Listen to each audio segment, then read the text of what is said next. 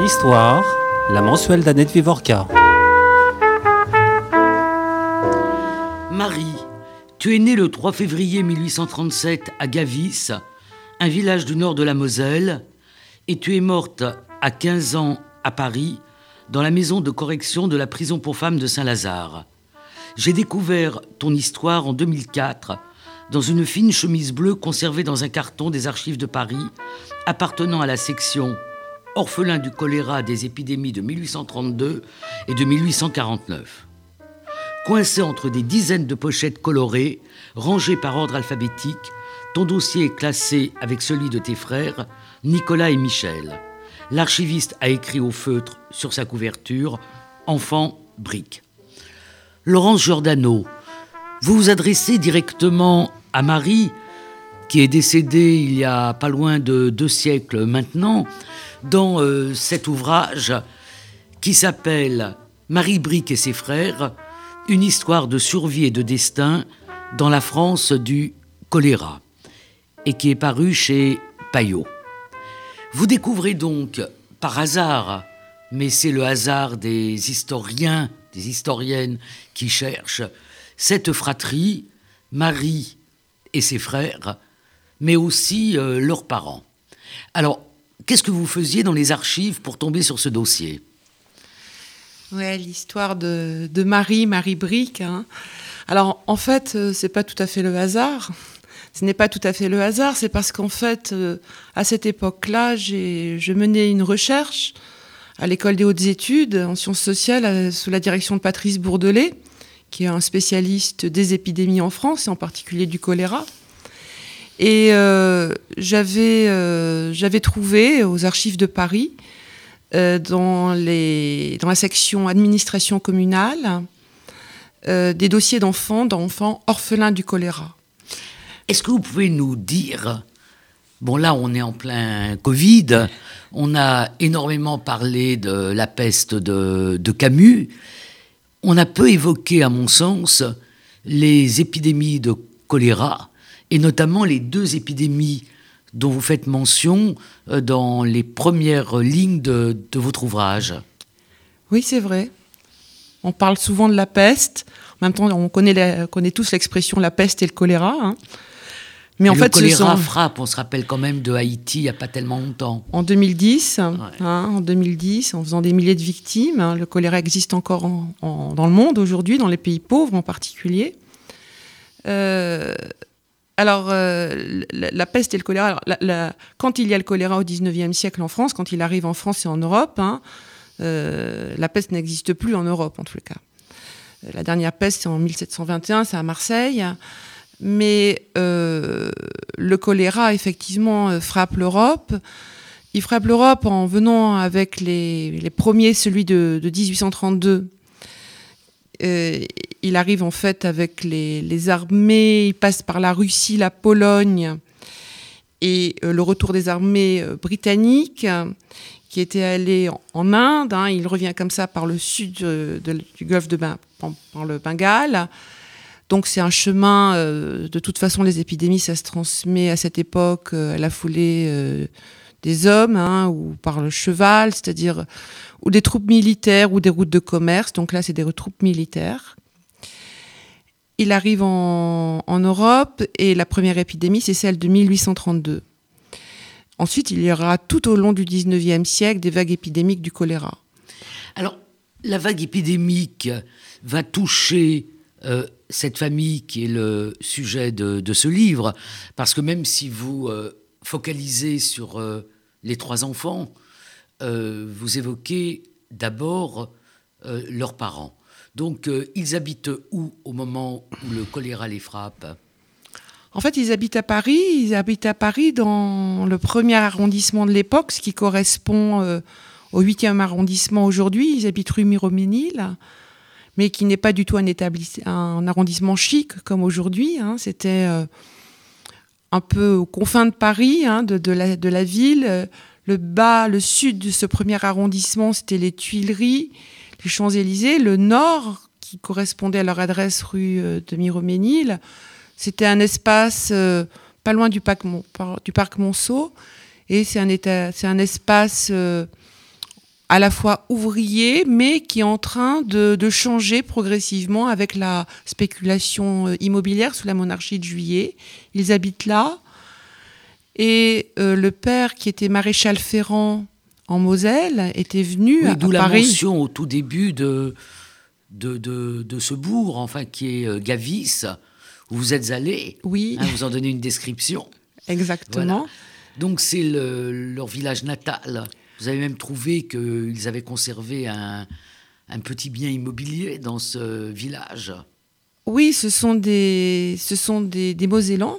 Ils habitent à la frontière euh, avec le duché, du, enfin avec le Luxembourg et, l'Allemagne d'aujourd'hui. C'est tout à fait le nord de la Moselle. Ils sont, ils sont nés là-bas. Ce sont des familles euh, de d'artisans. Maréchal Ferrand, le père est maréchal Ferrand, et ils sont venus en, à Paris sur le mouvement des migrations des provinciaux, des provinciaux vers Paris euh, dans les années 1830. Et à Paris, ils mènent quel type de, quel type de vie? Alors à Paris, ils mènent quel type de vie? C'est un peu difficile à dire parce que les archives ne, disent pas tout. Euh, donc, euh, ce, que je, ce que je sais, ce que j'ai pu reconstituer, retrouver, c'est qu'ils sont donc installés à cette adresse. À cette adresse rue de Miroménil, à l'époque, il y a euh, beaucoup d'entreprises euh, d'attelage, de diligence. Donc on peut imaginer que le père qui est maréchal ferrant a trouvé un emploi de maréchal ferrant euh, pour les sabots des chevaux. Il n'y a jamais eu tant de cheval à Paris que dans, dans ce milieu du 19e. Et ils habitent là. Alors, la mère était couturière, hein, c'est comme ça qu'elle est nommée sur l'état civil. Euh, je, ne sais pas ce qui se passe, c'est que le père disparaît, meurt en 1846, c'est-à-dire quelques années après leur arrivée euh, à Paris. Donc euh, cette femme qui gagne très modestement sa vie se retrouve avec la charge de trois petits. Elle se retrouve avec la charge de, de trois jeunes enfants. ce qu'on retrouve dans les archives, c'est que ont, le père avait déjà pris, euh, c'était déjà endetté, avait déjà pris un, prêt. La mère va, en reprendre un autre. Ce qui, sont, ce qui est assez classique des ouvriers de cette époque-là, l'endettement.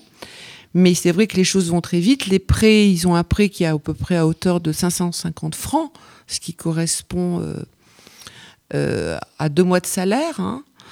Euh, et en fait, euh, la mort du père en 1846, on ne sait de quoi, hein, mais bon, euh, la plonge dans la grande misère. Et c'est alors qu'elle est dans cette grande misère que s'abat le, le, choléra. Oui. Alors c'est laquelle des épidémies? Alors c'est celle de 1849. c'est donc la seconde vague épidémique. donc ça bat le choléra et euh, elle, euh, elle meurt au mois de juin 1849. Faut dire que dans ce mois de juin 1849, euh, on compte les morts par centaines. en une journée, il peut y avoir 610 morts. Hein. Les chiffres, les statistiques hein, qui étaient établis à l'époque. Rien que pour Paris. À 610 morts dans Paris. Non, je le dis parce que on ne peut pas faire une émission comme ça aujourd'hui avec le, moi je préfère dire le, le Covid, euh, sans euh, comparer. Donc là, on est quand même dans des chiffres qui n'ont pratiquement rien à voir. Quoi. Il y a une euh, létalité, comme on dit, de la maladie qui est... Alors, la surmortalité est très importante, elle est de 2,3%.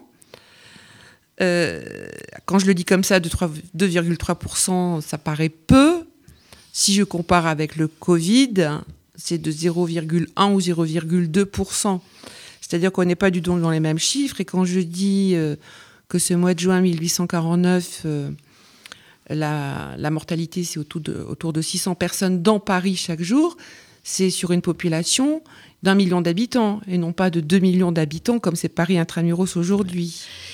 Et euh, là, on semble découvrir comme un scoop que les couches populaires sont plus atteintes euh, que les gens aisés. Hein, il y avait tout un article dans Le Monde sur ce sujet-là. Euh, on peut dire que c'est une constante aussi. Alors, Surtout pour une épidémie comme euh, le choléra. Oui, parce que alors, le choléra, c'est en fait c'est un bacille qui s'appelle le Yersinia, qui se développe euh, dans les eaux troubles, dans les eaux sales, sachant que le Paris de cette époque-là, ce n'est pas du tout le Paris avec euh, le tout à l'égout, comme, nous, comme ça va être ensuite fait par les travaux haussmanniens euh, plus Très tard. vite après, oui. Mais déjà, les choses avaient commencé avec le préfet Rambuteau avant Mm. Haussmann, hein, qui avait fait pas mal d'aménagements dans Paris. Donc, euh, c'est un bacille qui, se, euh, qui prospère dans les eaux sales ou les eaux troubles. Alors, effectivement, ça touche les catégories les plus fragiles, c'est-à-dire les populations pauvres. Cependant, je, je- je rajouterais, c'est que ça touche aussi tout le monde, puisqu'en fait, c'est dans l'eau. Mm. Hein, donc euh, cette relation à l'eau n'est pas la même que celle que nous avons aujourd'hui. Quoique, il y a quand même eu des idées, notamment en 1832, hein, que l'eau des fontaines aurait été... euh, des, des puits et des fontaines étaient empoisonnés, c'est-à-dire qu'on a quand même conscience qu'il se passe quelque chose de pas bon dans l'eau. De la même façon que dans les pensionnats à l'époque, on, on privilégiait l'eau rougie, c'est-à-dire l'eau avec une goutte de vin, sachant qu'elle avait meilleur goût et que peut-être qu'elle était meilleure pour la Euh, santé. Comme l'eau de Javel, quoi. Voilà, le vin à la place du chlore. Ouais, ouais. Alors, en fait,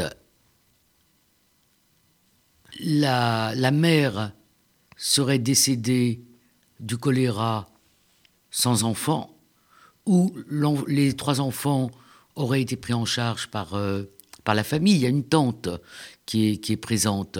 Ben, il n'y aurait pas d'histoire, il n'y aurait pas votre livre. Alors, qu'est-ce qui se passe qui permet votre rencontre avec euh, cette fratrie? En fait, euh, ce qui se passe, c'est que, comme pour l'épidémie de 1832, il va y avoir une gestion particulière des enfants dont les parents sont morts du choléra, euh, qui est mise en place par les autorités publiques. Alors, en 1849, ils font la même chose, et c'est la raison pour laquelle ce dossier existe, c'est-à-dire qu'il y a des dossiers d'enfants constitués par l'administration communale. Pour ça que le dossier est aux archives. Euh, alors pourquoi font-ils ça?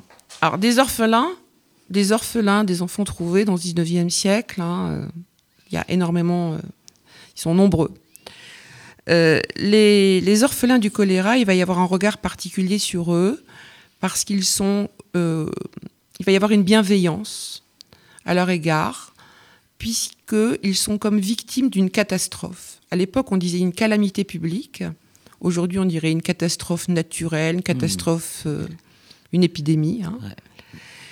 Et, euh, et ce sont donc euh, des enfants qui vont être que, le- que la préfecture de, de la Seine, la préfecture de police hein, et la préfecture et le préfet de la Seine va demander aux, aux mairies d'arrondissement donc d'identifier, de relever, d'identifier euh, et euh, de donc euh, d'être pris en charge parce que ils sont leurs parents sont morts finalement de façon un peu exceptionnelle. Je dirais que c'est un peu comme la genèse des, des pupilles de la nation, Oui, si vous voulez. absolument. Ouais, ouais. Alors, ils sont assimilés aux enfants de soldats morts pour la patrie de, la Révolution de 1793, 92-93, hein, des- et puis euh, des enfants de révolutionnaires des journées de 1830.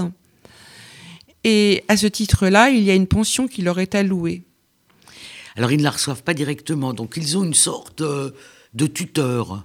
Alors, est-ce que vous nous parlez de, son, de ce tuteur, qui d'ailleurs n'est pas, n'est pas antipathique hein, c'est, Édouard. Il est un peu, euh, comment dire, euh, euh, bon, c'est comme, comme très souvent, c'est une personnalité un peu complexe, mais vous donnez le sentiment qu'il n'a jamais lâché vraiment les, ces, trois, ces trois pupilles, quoi.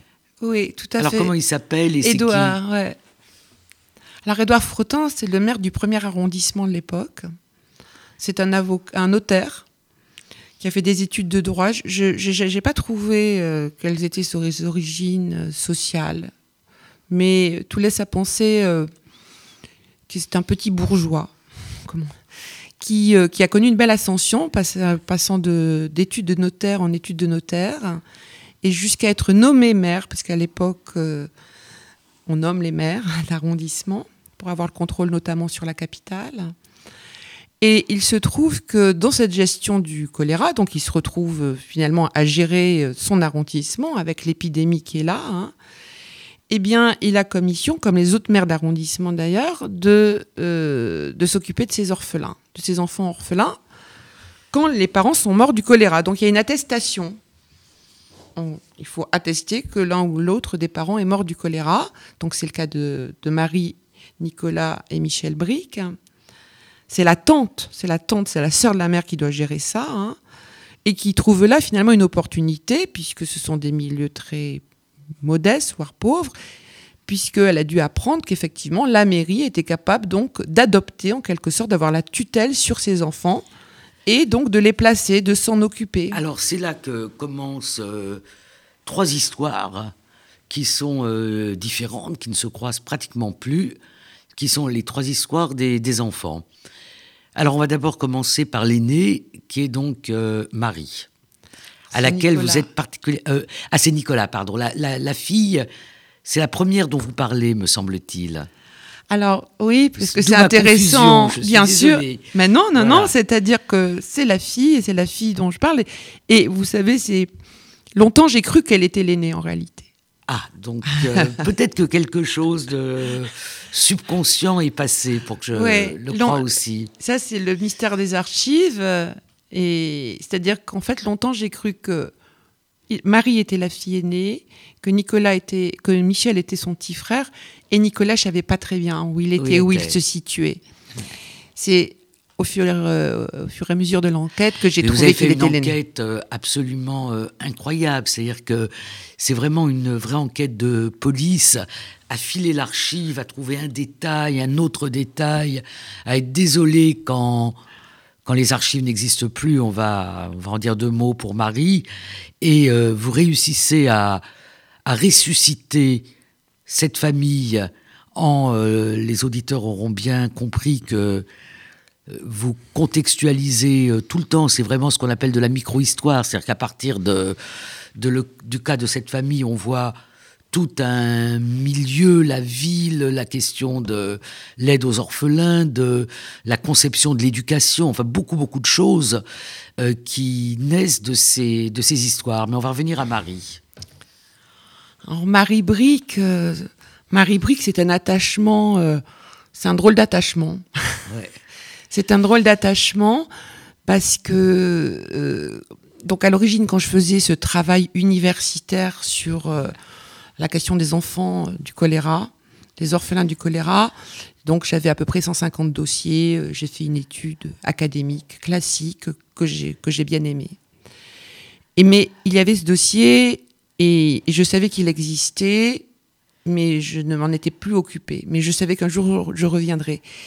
Et j'y suis revenue parce que il y avait une grande, une grande exception dans ces archives-là, c'est qu'il y avait une lettre, une lettre écrite par cette jeune fille et donc, euh, les paroles euh, d'une fille de 15 ans en 1852 d'un milieu populaire.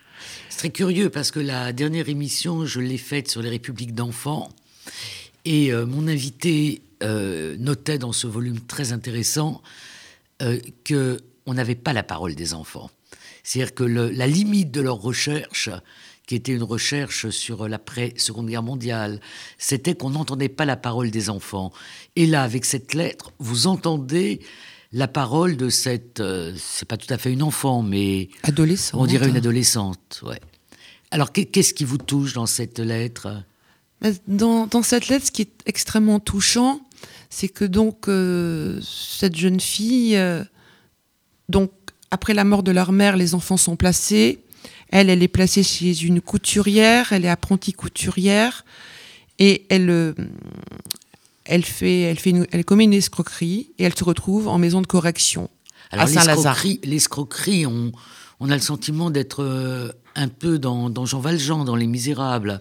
C'est quand même une escroquerie. Euh, extrêmement petite. C'est pas un grand escroc. Vous pouvez nous dire cette escroquerie, on fait rapidement. Oui, c'est vrai que c'est les misérables. Hein. C'est-à-dire qu'en fait, elle, euh, elle se fait passer pour quelqu'un d'autre, comme, comme une domestique d'une maison princière. et d'une maison princière polonaise, et en fait, elle détourne des gâteaux. C'est-à-dire, alors, toute la question, c'est vraiment, longtemps j'ai réfléchi, qu'est-ce qu'elle avait fait pour 47 francs de gâteau Marie Bric hein? C'est-à-dire que...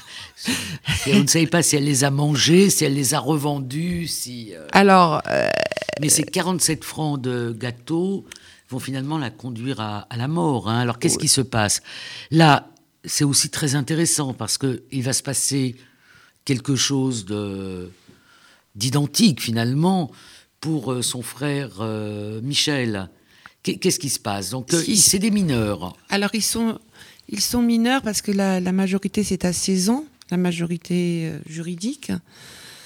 Et en fait, elle est, euh, donc elle est sous la tutelle de la mairie du premier arrondissement, et de ce, fameux Édouard Frottin. Elle, est, elle va donc passer en, au tribunal correctionnel. Elle est jugée pour escroquerie. Elle n'est pas condamnée pour l'escroquerie, mais euh, au nom de la notion de discernement, qui était une invention. C'était voilà, c'était une invention donc euh, de la monarchie euh, de Juillet. Elle va être condamnée, hein, parce qu'on peut dire quand même le condamner, à la correction, c'est-à-dire rester enfermée jusqu'à ses 20 ans. Alors là, vous avez des pages sur le lieu de, de l'enfermement, qui est la, la prison Saint-Lazare.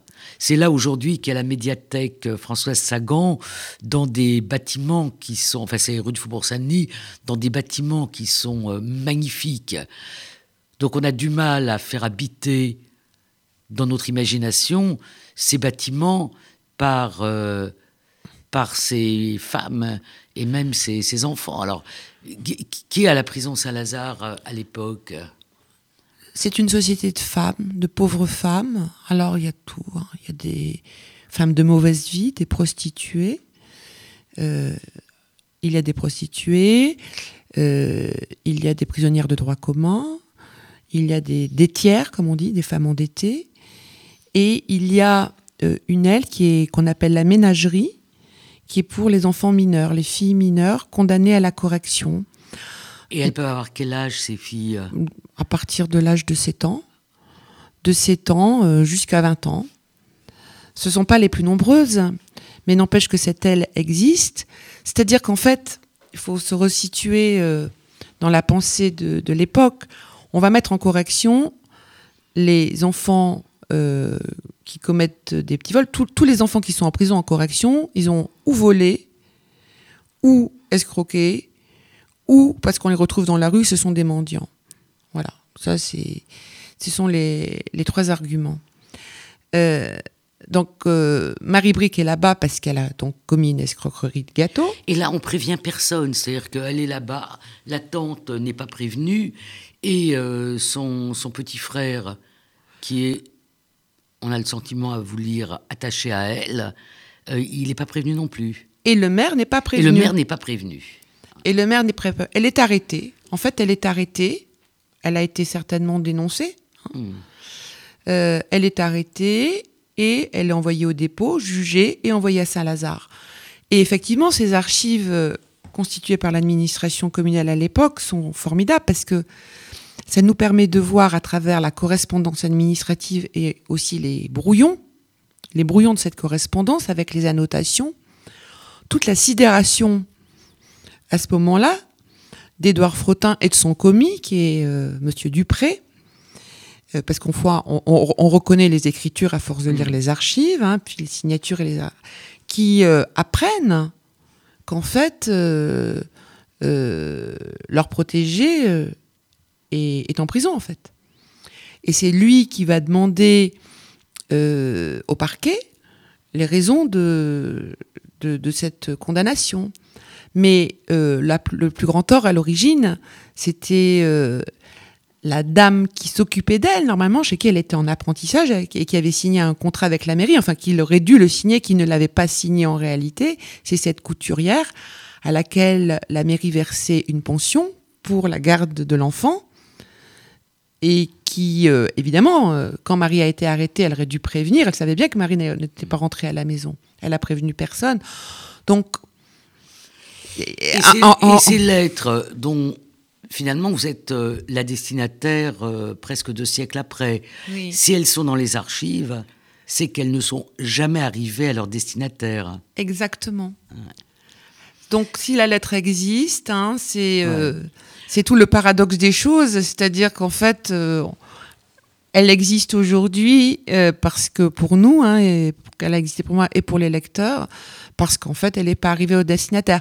Alors, la seule chose, c'est que elle a été interceptée par l'administration communale, mais qu'il a donnée à la mairie.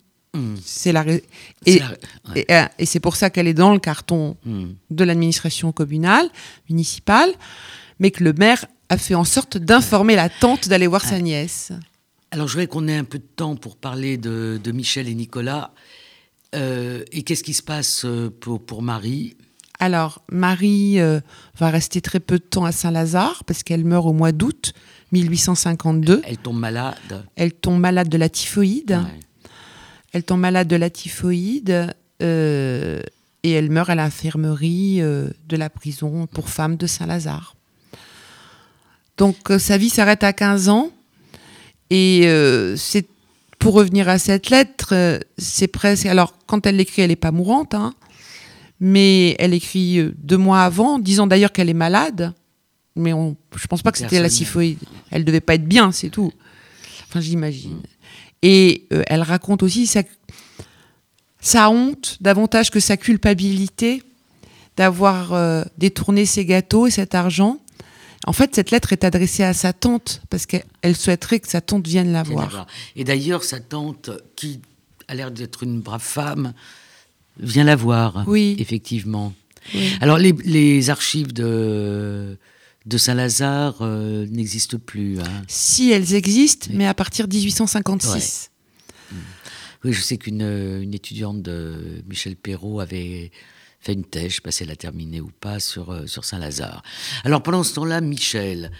Alors, Michel, on a l'impression, à vous lire, hein, que il est, euh, c'est le seul des trois dont on a le sentiment qu'il est légèrement euh, simple. Oui. Je, en tous les cas, c'est ce qui ressort. Il est, il est simple et rebelle. Et rebelle. Il est simple et rebelle. Il a été placé en pension. Là, effectivement, là, les archives, c'est ce qu'il y a aussi dans, son dossier. Ce sont le, les relevés de, de, notes de son comportement qui par euh, les directeurs de pension, qui les envoient au maire ouais, effectivement, il est toujours, euh, il se tient pas bien, euh, il rentre pas dans les clous, Michel, du tout. Et euh, il est placé aussi en apprentissage. Il lui arrive en fait pratiquement la même chose qu'à sa sœur. Hein. Oui. Et les, les témoignages qu'il a écrits, notamment de son patron d'apprentissage qui se plaint beaucoup de son comportement, révèlent qu'en fait il n'arrête pas de fuguer de, voler du pain. Mais il est quand même aimé par, euh, par les autres euh, apprentis ou les autres ouvriers. Par les autres ouvriers. Ah, c'est une lettre magnifique. La lettre, est, la lettre est effectivement, c'est vraiment très très beau. Racontez, racontez cette lettre. C'est une lettre des ouvriers euh, de Tisson-Vallée, qui est le nom du, patron, qui est en fait un grossiste en bijoux, en, en orfèvrerie, dans le, qui, dans le Marais. Et en fait, au moment où Michel est, arrêté et, condamné à la correction, euh, ils, envoient une lettre. Alors, en fait, je ne sais pas qui l'envoie. Je suppose qu'il l'envoie au tribunal hein, pour en fait défendre l'enfant, pour expliquer que finalement, euh, euh, si Michel a commis des mauvaises choses, c'est parce qu'en fait, il était aussi mal aimé, maltraité par son patron. Battu, affamé. oui exactement et que la prison ne le rendra pas meilleur, au contraire. C'est assez étonnant que ces, ouvriers, ces hommes, ils signent, hein, ils, signent ensemble. Alors c'est l'un d'eux qui savait écrire qui l'a écrite, n'empêche qu'ils ont l'audace de, se mettre ensemble pour défendre l'enfant. Alors ça sert pas à grand chose, mais euh, finalement après avoir été euh, pareil dans euh, que emprisonné. Alors là, à la petite roquette, enfin. À, la petite roquette. Qui, n'était pas qu'une prison de femmes, comme ça l'a été ultérieurement. Euh, ensuite, il est de nouveau placé. Alors ensuite, il est d'abord placé à la Petite Roquette, qui était en fait une prison modèle pour enfants, qui avait été construite hmm. dans les années 1830. Et ensuite, il est envoyé euh, parce que il est envoyé dans une maison de correction dans la maison qui est une aile de la maison centrale de Gaillon, qui est dans l'Eure, où il y a beaucoup d'enfants de la Seine qui sont envoyés là-bas. Parce qu'il Et là, finalement, euh, au bout de, quand il en sort à 20 ans, euh, ben, il va mener une vie que j'ai envie d'appeler normale. Oui, il y a, y a, comme un espèce de trou dans la vie de Michel, parce qu'en fait, je, je, je, je, le perds en 1859, je le retrouve en 1866. Et vous le retrouvez en ménage. Alors là, c'est quasi... Euh, bon, on est quand même une radio de culture juive. Hein. et on le retrouve en ménage avec une jeune femme qui s'appelle... Qui s'appelle Rachel Kahn. Et qui est une juive Une juive de Moselle, de, euh, de Laïs-sur-Moselle, qui est un... Pas très loin de Gavis, en fait. Pas très loin de Gavis. Euh, Laïs-sur-Moselle, c'est à côté d'Henry, c'est, on va dire, la banlieue de Metz. Et qui, est, qui a été élevée comme euh, tous les tous les juifs de cette époque dans la tradition. Dans la tradition. Et qui se met en ménage sans tradition avec Michel. Ouais, c'est assez étonnant cette histoire parce qu'effectivement, j'ai retrouvé donc dans les archives là de l'état civil pour commencer. Euh, en fait, la, première, archive que j'ai trouvée sur eux, c'était en 1870 parce que Michel Brick, après cette enfance terrible, hein, je le retrouve cordonnier en 1870, décembre 1870, à l'occasion de son mariage avec Michel, avec Rachel Kahn, à la mairie du 4e arrondissement de Paris. Ils se marient, et en fait, ils se marient et ils en profitent. Alors, déjà pendant le siège de Paris, hein, c'est la guerre quand même, franco-prussienne. Ils se marient en décembre. Ils ont déjà un petit garçon. Qui a 4 ans, qui s'appelle Michel aussi. Donc, euh, ça veut dire qu'ils vivent en ménage depuis 1866, hmm. euh, tout au moins, qu'ils ont eu un enfant, euh, qu'il vivait sans être marié dans le quartier du Marais. Vous dites que c'est euh, fréquent. les, de vivre maritalement, comme on dit. Oui, voilà, l'union libre, on n'a rien inventé. Hein. Euh, ils vivent maritalement, surtout dans ces milieux très populaires. Rachel, elle, elle est là parce qu'en fait, euh, dans le marais, dans le quartier euh, dans le quartier de ce marais et Saint-Gervais, il y a beaucoup de elle juifs. Travaille, euh, elle est, elle est casquetière. les casquetiers, voilà. Exactement. Il y a un très bel article de Nancy Green. Euh, Absolument, parce qu'elle a fait sa thèse sur le syndicat des casquetiers. voilà. dans une période un peu ultérieure, voilà. enfin, la tradition de, Était de la casquette. Exactement, elle est casquetière. Et on suppose, hein, enfin j'ai supposé que euh, quand elle est arrivée, sa mère était casquetière déjà en Moselle, hein, donc elle avait un savoir-faire. Elle est arrivée dans ce quartier du Marais où le nombre de patronymes quand sont très, oui, très important. c'est Cohen, Cain, euh, euh. Et, et, donc ils se marient, ils font leur vie ensemble. Je, je sais, je suis pas sûre que Rachel, quand je ne l'ai pas écrit parce que je ne la savais pas, mais moi je ma conviction, c'était qu'elle était très intégrée, Rachel Kahn, dans la communauté juive du Marais, mais ça l'empêchait pas de vivre avec mm. Michel Brick, qui lui-même avait été baptisé mm. catholique, euh, parce que j'avais retrouvé un acte de, baptême dans son dossier. Mais je suppose que Michel Brick était pas du tout. Vous voyez, la religion était très peu présente, il n'y avait pas d'archives mm. là-dessus. Michel Brick, c'est un garçon qui, qui était. Euh, qui étaient libres de penser, on va dire, comme ils voulaient. Et ils ont leur petit garçon. Et ils vivent comme ça. Euh, ils passent la guerre de 70 dans le Marais. Vous vous demandez si dans quel camp il a été au moment de, la commune. Vous penchez plutôt plutôt vers quoi? Ben, Je disais à un moment donné qu'autant Michel Brick avait dû être euh, communard comme son frère était bonapartiste. Tout ça, c'est effectivement c'est là vous n'avez aucun c'est pas attesté hein, vous ne... alors la seule chose c'est qu'il alors j'ai cherché hein, J'ai cherché son dossier, je l'ai jamais trouvé. Ce que je sais, c'est qu'il continue à vivre à Paris. Il y a beaucoup de gens qui sont partis hein, au moment de la commune. Donc lui, il est resté à Paris euh, avec Rachel. Euh, et, et voilà. Alors le fait qu'il soit resté à Paris, qu'il soit resté dans ce quartier-là, euh, il était sans doute comme la majorité des gens qui vivaient, qui, qui étaient modestes, pauvres. Plutôt du côté des communards. Oui, ou en tous les, en tous les cas. Et puis, euh, il meurt et vous perdez la trace et vous n'avez pas réussi à. À Michel Brie qui meurt en 1901. C'est Rachel qui meurt avant. Oui. Elle meurt avant, euh, elle a une trentaine d'années. Vous arrivez à suivre où il habite avec son petit garçon. Oui, grâce aux listes électorales. Voilà. Et après, terminé. C'est-à-dire que vous n'avez pas pu filer le, le, petit garçon. Alors, le fils de Michel et de Rachel. J'ai pas, j'ai voulu m'arrêter là, mais c'est vrai que ce sont des questions euh, qui restent parce que quand il quand il meurt, euh, leur fils, euh, Michel Brick fils, il a, il est né en 66, donc il a une trentaine d'années. Il n'aura pas fait la Première Guerre mondiale, je pense qu'il est trop âgé. Mais, mais voilà, oui. Mm. Alors on va consacrer les, les minutes qui restent à parler du, troisième Nicolas. Alors là, c'est quand même très, très étonnant. Enfin, on est très étonné. Alors lui, il veut une vie normale, si je puis m'exprimer ainsi. Oui. Alors qu'est-ce qu'il fait? Qu'est-ce qu'il devient? Alors Nicolas, euh, au moment donc euh, on a parlé de Marie et, Michel qui avaient été placés l'un en pensionnat, l'autre en apprentissage. Et Nicolas lui est envoyé en colonie agricole où il apprend le métier d'agriculteur. Hein.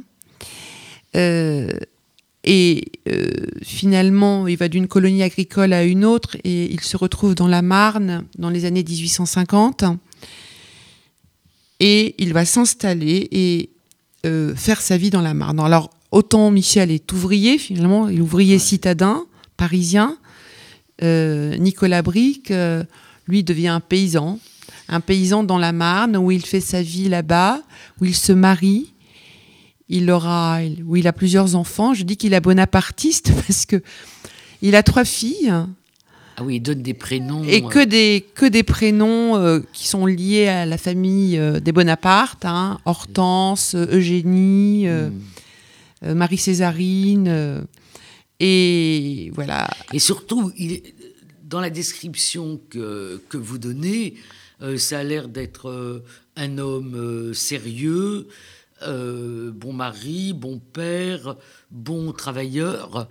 Et, et il mène une vie quasiment sans histoire jusqu'au moment où vous retrouvez sa trace. Malheureusement, parce que c'est des moments très poignants de, de, votre livre. Donc, à l'état civil, vous retrouvez le mariage, la naissance des enfants, les enfants morts, ce qui est la, j'ai presque envie de dire la norme euh, à l'époque où euh, la mortalité euh, infantile et celle des, jeunes enfants était, était relativement forte. Et ensuite, qu'est-ce qui vous permet de le retrouver? Alors en fait, c'est longtemps, vous savez, au moment où j'avais son acte de décès et je voyais qu'il était mort dans l'asile d'aliénés de Chalon-sur-Marne. Et Chalon en Champagne aujourd'hui. Chalon en Champagne aujourd'hui. Et euh, longtemps, euh, parce que sans doute on ne voulait, je voulais pas, je me disais, il est mort là-bas parce qu'il était jardinier. Ah, mais vous étiez imaginé, vous n'aviez pas envie qu'il lui arrive euh, mais un quelconque malheur. vous sauviez un enfant brique. Et je me disais, ben, il, il devait être jardinier parce qu'en fait aussi, avec tous les métiers qu'il avait fait, hein, euh, liés au métier de, la campagne, mmh. de la travail de la terre, euh, je lui dis tiens, il était jardinier dans l'asile d'aliénés, ce qui était une drôle de pensée de ma part. Enfin, et puis à un moment donné, euh, toujours grâce à l'état civil d'ailleurs, je vois que sa femme est chef de ménage alors qu'il n'est pas mort. Et là, je me dis, il y a quelque chose qui ne va pas. Comment on peut être chef de ménage alors que son mari est encore vivant? Donc là, j'ai commencé vraiment à me poser des questions et, et, aller plus loin et en trifouillant dans les archives de la Marne. Et grâce à, une archiviste d'ailleurs, hein, que je cite dans mon ouvrage, j'ai pu obtenir son dossier administratif à l'asile d'aliénés de Chalon-sur-Marne. Et là, vous voyez que... En fait, il n'était pas du tout jardinier, il était... Euh, aliéné. aliéné. Il était aliéné. Alors, le mot aliéné de l'époque, hein, c'est euh, toutes les personnes qui vont pas bien psychologiquement et qui ont des comportements euh, défaillants, pas conformes en tous les cas. Et lui, il a alors par rapport, alors il a la Corée, ce qu'on appelle la Corée, qui est une maladie nerveuse. Et là, il y a deux hypothèses. Hein, pour, avec notre regard d'aujourd'hui, soit, il avait la maladie de Huntington, soit il avait la maladie de Parkinson le vocabulaire, le médical n'est pas le même à l'époque que celui d'aujourd'hui, mais par rapport aux symptômes décrits, c'est ce qui semble, c'est les hypothèses. Alors, grâce à ces archives, j'ai su ce qu'il allait, ce devenait, mais aussi ce que devenaient sa femme et ses enfants. Mm. Donc, il est resté plusieurs années à l'asile. Euh, c'est d'une tristesse immense. et, et, là aussi, finalement, c'est parce qu'il est mort en institution que j'avais des archives. Parce que le point commun entre les trois enfants briques, c'est qu'ils existent pour nous les historiens, parce qu'ils étaient en institution et qu'il y a des archives en réalité. L'un à l'asile d'aliénés qui est mort, et puis à la prison Saint-Lazare, Saint-Lazare, euh, l'administration communale. Euh, ah ben alors. Là, vous avez les archives qui existent pour tout le monde, quoi. Voilà. C'est-à-dire les archives d'état civil et euh, les, enfin, ce, qui, ce qui concerne le logement, les archives les, listes électorales. Alors, on va dire deux mots dans les cinq minutes qui nous restent sur les archives. Alors, vous avez écumé les. Alors, les premières archives, ça a été la ville de Paris. Alors, les premières archives, ce sont les dossiers des enfants briques, euh, donc aux archives de la ville de Paris. Et grâce à qui sont boulevard Serrurier, qui sont boulevard. Où nous nous sommes rencontrés le jeudi précédent le confinement. Vous terminiez votre dossier, je terminais le mien. Exactement. C'est là où j'ai récupéré des informations sur le tuteur, Édouard Frottin, ce qui n'est pas mm. facile. Mm. Et euh, donc j'ai commencé comme ça. Alors ensuite. Euh, euh, c'est avec les, c'est à partir de leur dossier et les annotations que comme hein, on mène un travail d'enquête qui m'a permis euh, d'aller d'une part en Moselle, aux archives de la Moselle, où j'ai retrouvé leur origine, le village où il était né, grâce aux archives des juges de paix. Et vous êtes allé sur place, vous avez vu la, la maison?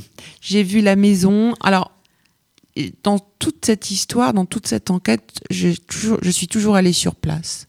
C'est-à-dire, j'ai toujours voulu retrouver, sans retrouver vraiment, mais on retrouve des petites choses quand même sur les lieux. Donc, en Moselle, dans le village, leur maison, où la maison où ils sont nés, existe toujours. J'ai pu retrouver, alors je ne vais pas tout détailler, mais en fait, grâce à des archives notariales du juge de paix et du cadastre. il y a quelques, quelques reproductions dans, dans, votre livre de documents, des cartes, des plans, des tableaux. Euh. Voilà, parce que les lieux sont importants, étaient importants. Je suis donc voilà le village où ils sont nés euh, et, et, puis je suis allée ensuite euh, aux archives de l'heure où j'ai retrouvé la trace de Michel, puisque euh, les archives département de l'Eure à Évreux conservent tous les dossiers relatifs à la prison de Gaillon, et donc y compris euh, la maison de correction. Euh, ensuite, il y a les archives de la Marne, et je mets aussi les lieux dans la Marne où ont habité Nicolas et, et Marie-Marguerite, sa femme. La la champagne pouilleuse, ce qui est. Oui, c'est la champagne des pouilleux. Voilà. et qui n'a plus du tout euh, le même aspect euh, que géographique hein, qu'à l'époque. Hein. Hmm. Mais, mais quand même, hein, avec, euh, on retrouve des noms dans les cimetières, dans les monuments aux morts. Et, et puis là où je ne suis pas allée, mais où j'irai peut-être certainement, c'était en Indre-et-Loire, où Nicolas Bric euh, a été dans une colonie agricole. Laurent Giordano, vraiment merci. Euh, vous aurez compris que c'est à la fois une histoire, on pourrait dire sociale, de, la deuxième moitié du 19e siècle, mais euh, incarnée dans des personnages auxquels on s'attache. Moi, quand j'étais euh, étranglée, euh, quand par le, décès de Marie à, Saint-Lazare et par le, décès de Nicolas à l'asile d'aliénés. Donc je rappelle le titre, Marie Bric et ses frères, une histoire de survie et de destin dans la France du choléra, et c'est chez Payot. Et merci. Merci Annette. Histoire, la mensuelle d'Annette Vivorca.